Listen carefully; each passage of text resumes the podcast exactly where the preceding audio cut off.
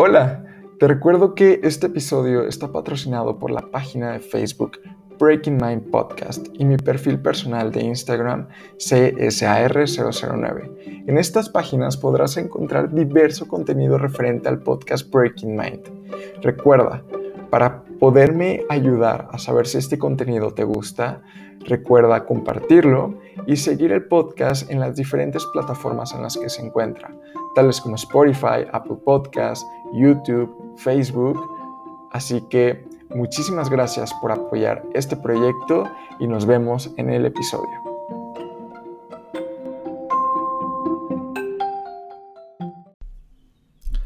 Hola, sean bienvenidos una vez más a su podcast Breaking Mind. Ok, ya me estaba despidiendo, pero me di cuenta que eh, al principio mencioné bienvenidos a su podcast Breaking Mind. Esto no es Breaking Mind, em, probablemente esto lo ponga en edición. Esto es record, ok, perdón, aún me estoy acostumbrando, así que solamente quería hacer esa aclaración. Nos vemos todavía en el podcast, ok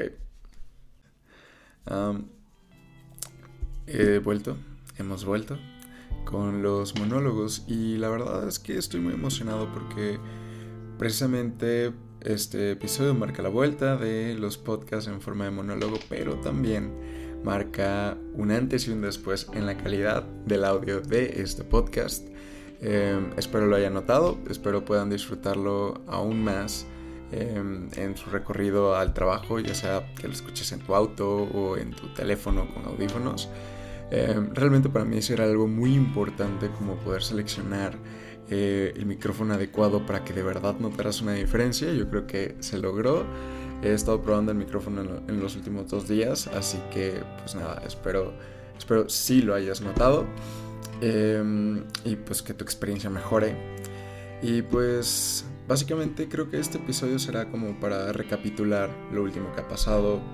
Em, ya sabes, como esa conversación que tienes con un amigo después de que no se ven en bastante tiempo. Bueno, ese va a ser el episodio de hoy. Básicamente en las últimas semanas estuve eh, trabajando en mi empleo de tiempo completo, que creo que ya lo había mencionado en algún podcast. Este, trabajo en un hotel, está como en un proceso de em, remodelación, de rebrand también. Entonces ha sido un proyecto algo catastrófico en el sentido de que todo es como que un caos, pero dentro del caos como que intentas buscar ciertos procesos para intentar trabajar. Es, algo extraño, ha sido una experiencia divertida, algo agobiante, pero creo que es en esas situaciones precisamente de estrés donde logras encontrar el valor en ciertos procesos o en la aplicación de ciertos procesos que al menos yo que estudié ingeniería industrial em, se habla en teoría acerca de cuál es la importancia de seguir un proceso, de la importancia de las personas que componen o que conforman ciertos procesos y entonces Em, ver esto ya aplicado en el mundo real como que tiende a ser algo muy divertido, algo extraño, pero algo muy divertido. Y pues nada, creo que también fui al cine, he estado consumiendo mucho cine. Me parece que fue en Instagram, que si no me sigues en Instagram, te dejaré mis redes sociales por aquí. Eh, habitualmente ahí es donde más información comparto cuando no estoy aquí en los podcasts. Y les comentaba que estuve viendo algunas películas de Woody Allen. Películas que realmente me ayudaron demasiado en momentos como súper tensos. Em, películas como Irrational Man. Mm, me parece que la otra era A Raining Day in New York. Em, también Medianoche en París o Midnight in Paris.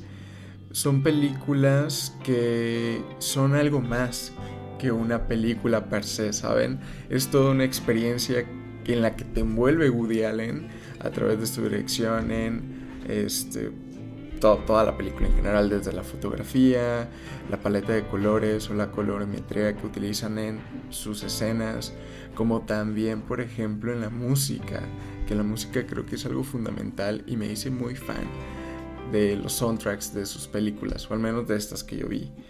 También algo muy interesante es la crítica que hace respecto al comportamiento humano y cómo es que se ríe de ciertas cosas pero con una sutileza. No quiero que te confundas, no es una película de comedia, pero sí creo que logra hacerte percibir em, las paradojas que existen en ciertos casos de la vida, como es que también en, muchas formas tú puedes llegar a ser mm, el protagonista, puedes puedes llegar a fungir como el protagonista de una película porque básicamente el protagonista es una persona como tú y yo que de repente le suceden cosas inesperadas o cosas que podrían pasarte en algún punto de tu vida y realmente creo que la humanidad de los personajes te ayuda a empatizar demasiado y creo que eso recae en el guion.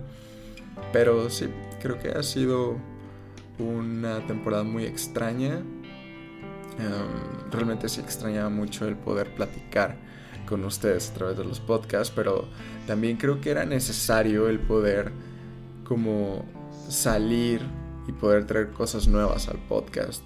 Creo que es parte de también el poder como encontrar inspiración en otras partes, salir de tu burbuja, intentar como reconstruir ciertos ciertos tipos de pensamiento que tú te creaste y como volver a, traer todo a la mesa. Creo que, creo que ha sido algo muy divertido.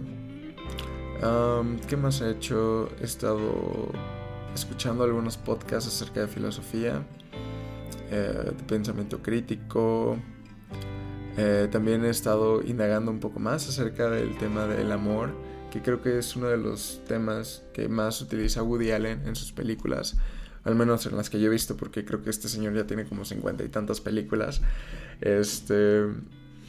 Pero sí, em, creo que ha sido. Sí. creo que ha sido como una.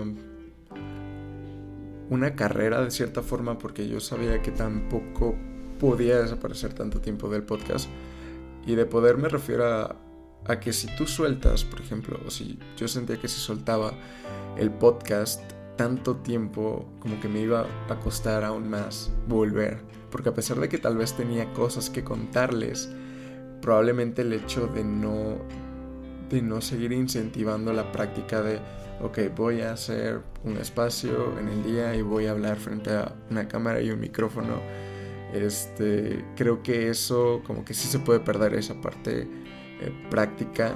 Creo que sí corre peligro entre más tiempo dejas de hacer las cosas. Em, pero sí, volviendo al tema, em, estuve también revisando cosas acerca de, del amor, leyendo un poco de poesía, intentando encontrar como, como un sentido, porque creo que en el amor radica mucho de, de la irracionalidad del ser humano, pero también radica em, la emoción del ser humano. Creo que no podríamos hablar acerca de humanidad si no hablamos también de amor, porque es en esa irracionalidad, entre comillas, que, que encontramos en, precisamente en los sentimientos como el amor. Es donde podemos encontrar como ese diferenciador entre nosotros y cualquier otro, otro ser vivo u otro ente. Por ejemplo, a nosotros, que, daré por hecho que tú también eres fan de la tecnología si es que escuchas este podcast, nos encanta eh, todo el desarrollo que ha existido a través de la inteligencia artificial y cómo es que las personas estamos intentando replicar de cierta forma nuestro pensamiento en nuestras máquinas pero aún queda mucho en que trabajar básicamente. De hecho, también estuve viendo una vez más la película de Her con Joaquín Phoenix, esta historia donde el hombre solitario se enamora de su inteligencia artificial. Em, realmente no sé cómo es que caí en esa película, pero la volví a revisitar, creo que por el soundtrack precisamente y la fotografía. Pero entonces la revisité, revisé qué onda con el concepto de la película y realmente sí está muy alejado todavía de, lo que tenemos actualmente. Sí, yo puedo llegar a casa, eh, ver el Google Assistant y hablarle, hablarle a Siri, hablarle a Alexa de Amazon, pero no, no es lo mismo, ¿saben? No es esa misma experiencia o esa respuesta por parte de estos dispositivos hacia nosotros donde ellos puedan sentir o predecir cierto sentimiento que nosotros podamos tener y base a eso actuar con nosotros. Entonces, pero supongo así ya vamos, ha sido algo muy divertido. También esa sería otra, otra, otro gran tema que ha acontecido en los últimos días que no puedo platicar con ustedes y es acerca de la tecnología. Em, creo que la tecnología no hay día en el que no avance. Em, justamente ayer tuve una, una conversación con un compañero de trabajo acerca de los NFTs, de todo esto que está armando Mark Zuckerberg sobre Facebook, Meta y el, el blockchain, cómo es que va a afectar en los negocios. Y creo que hay muchas personas que aún, aún tienen más fe sobre los, los bienes materiales y cuestionan mucho toda este, esta revolución digital porque no es un bien tangible, no es un bien que puedas tocar. Pero creo que estamos llegando a ese punto donde las personas estamos percibiendo un beneficio o una experiencia similar en un bien intangible a uno que no lo es, pero que nos transmite una sensación psicológica a través de la experiencia que nos provoca el, el tener o el experimentar ciertas cosas digitales. Entonces, por ejemplo, él comentaba, es que los NFTs, ya sea un cuadro o algo digital, no tiene algo que lo sustente materialmente hablando y eso puede ser peligroso. Y sí, puede ser muy peligroso. Si estuviéramos, y este es mi punto de vista, si estuviéramos hace 20 años, sí podría ser peligroso, pero creo que actualmente los activos digitales ya tienen esa, ese peso, ese peso de que tal vez no tienes el bien físico, pero al estar digital, pues realmente te puede durar muchísimo tiempo, probablemente hasta más que un activo físico en cuanto a qué tan probable es que lo pierdas. Porque, por ejemplo, esto yo lo veo en las películas, como les digo, yo soy un fanático del cine y cuando era niño yo solía tener toda mi colección de películas en Blu-rays y DVDs. Y realmente pues eso ocupaba mucho espacio en mi habitación, pero también em, era muy fácil que con el tiempo, obviamente no estás viendo las películas todo el tiempo, menos cuando tienes una colección muy grande, pero los DVDs tendían a, estropearse, ya sea por humedad, por el lugar donde los guardas, por el sol, por el calor, que yo siendo de costa realmente este, pues se estropeaban por la humedad y el calor. Básicamente tanto la portada se arruinaba, el color se perdía, el disco le salían como manchas raras, entonces era todo un caos. Y pues ahora, años después, colecciono mis películas de forma digital y incluso hace que 15 años yo compré mi primera película digital y la compré y hasta el momento aún la tengo, la puedo llevar a donde yo quiera, la puedo descargar en el, iPad, en el teléfono, en la computadora, eh, ver en la computadora de un amigo, ver en el dispositivo de un amigo cuando yo quiera, siempre y cuando tenga internet, o descargarla y ya. Y hasta la fecha, pues sigo con esa película que compré hace 15 años, con la misma calidad, pero mis DVDs y Blu-rays ya han muerto. Muchos han muerto más con las mudanzas y todo lo que acontece en tu vida, que te tienes que mover de un lugar a otro, bueno, han desaparecido. Así que creo que estamos en una época muy interesante, estamos yendo a una época aún más disruptiva en cuanto al valor de las cosas o de lo esencialmente importante para nosotros, lo cual creo que puede ser algo muy bueno. Em, va a ser ver la vida de otra forma, como ver la antítesis de lo que nosotros le dábamos el valor. Y pues precisamente por ese valor es que me intrigué mucho acerca del amor y cómo es que el humano razona el amor, porque creo que en el amor es donde podemos encontrar el apego y el apego a las cosas físicas creo que también es algo muy interesante si es que tú estás dispuesto a crear un proyecto o, o simplemente a desarrollar algo que tú sepas que va a llegar a otras personas y que va, y que va a crear un impacto. Entonces estoy muy interesado en ese impacto y creo que muchas de esas respuestas de cómo generas el impacto está a través está está la respuesta a través de los sentimientos humanos. Justamente ayer estaba escuchando un podcast donde estaban hablando acerca de Sartre y cómo es que él percibía el amor, cómo es que él estuvo en una relación y realmente era como una relación a la que todos adjudicaban eh, su admiración porque llevaban mucho tiempo juntos, porque veían que era muy respetuosa, y entonces em, lo que ellos no sabían es que Sartre nunca se casó.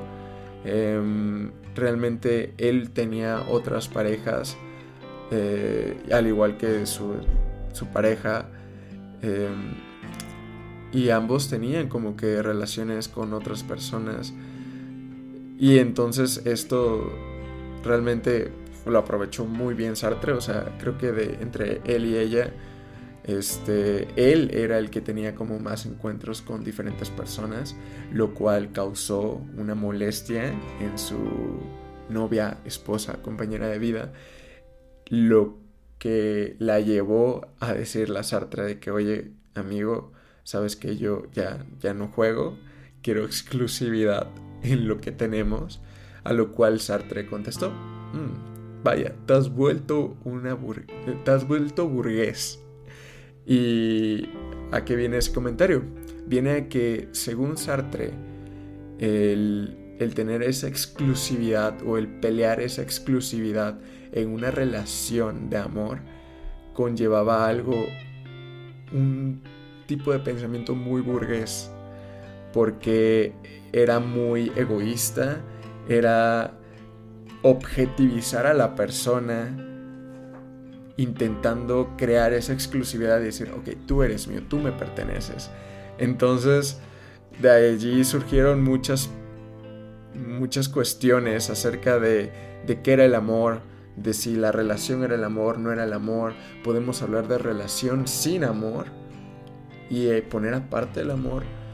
Em, realmente me parece algo muy interesante. No me gustaría platicarles más a fondo en este podcast acerca de de este tema porque me gustaría dejarlo para solamente un podcast hablando de ello, porque no me gustaría parafrasear mal algo que haya pasado ahí, porque sí es un tema muy complejo, es un tema donde las palabras ya cobran un peso muy importante y si no usas las palabras adecuadas puedes dar un mensaje completamente erróneo. Entonces, vamos a dejarlo hasta aquí.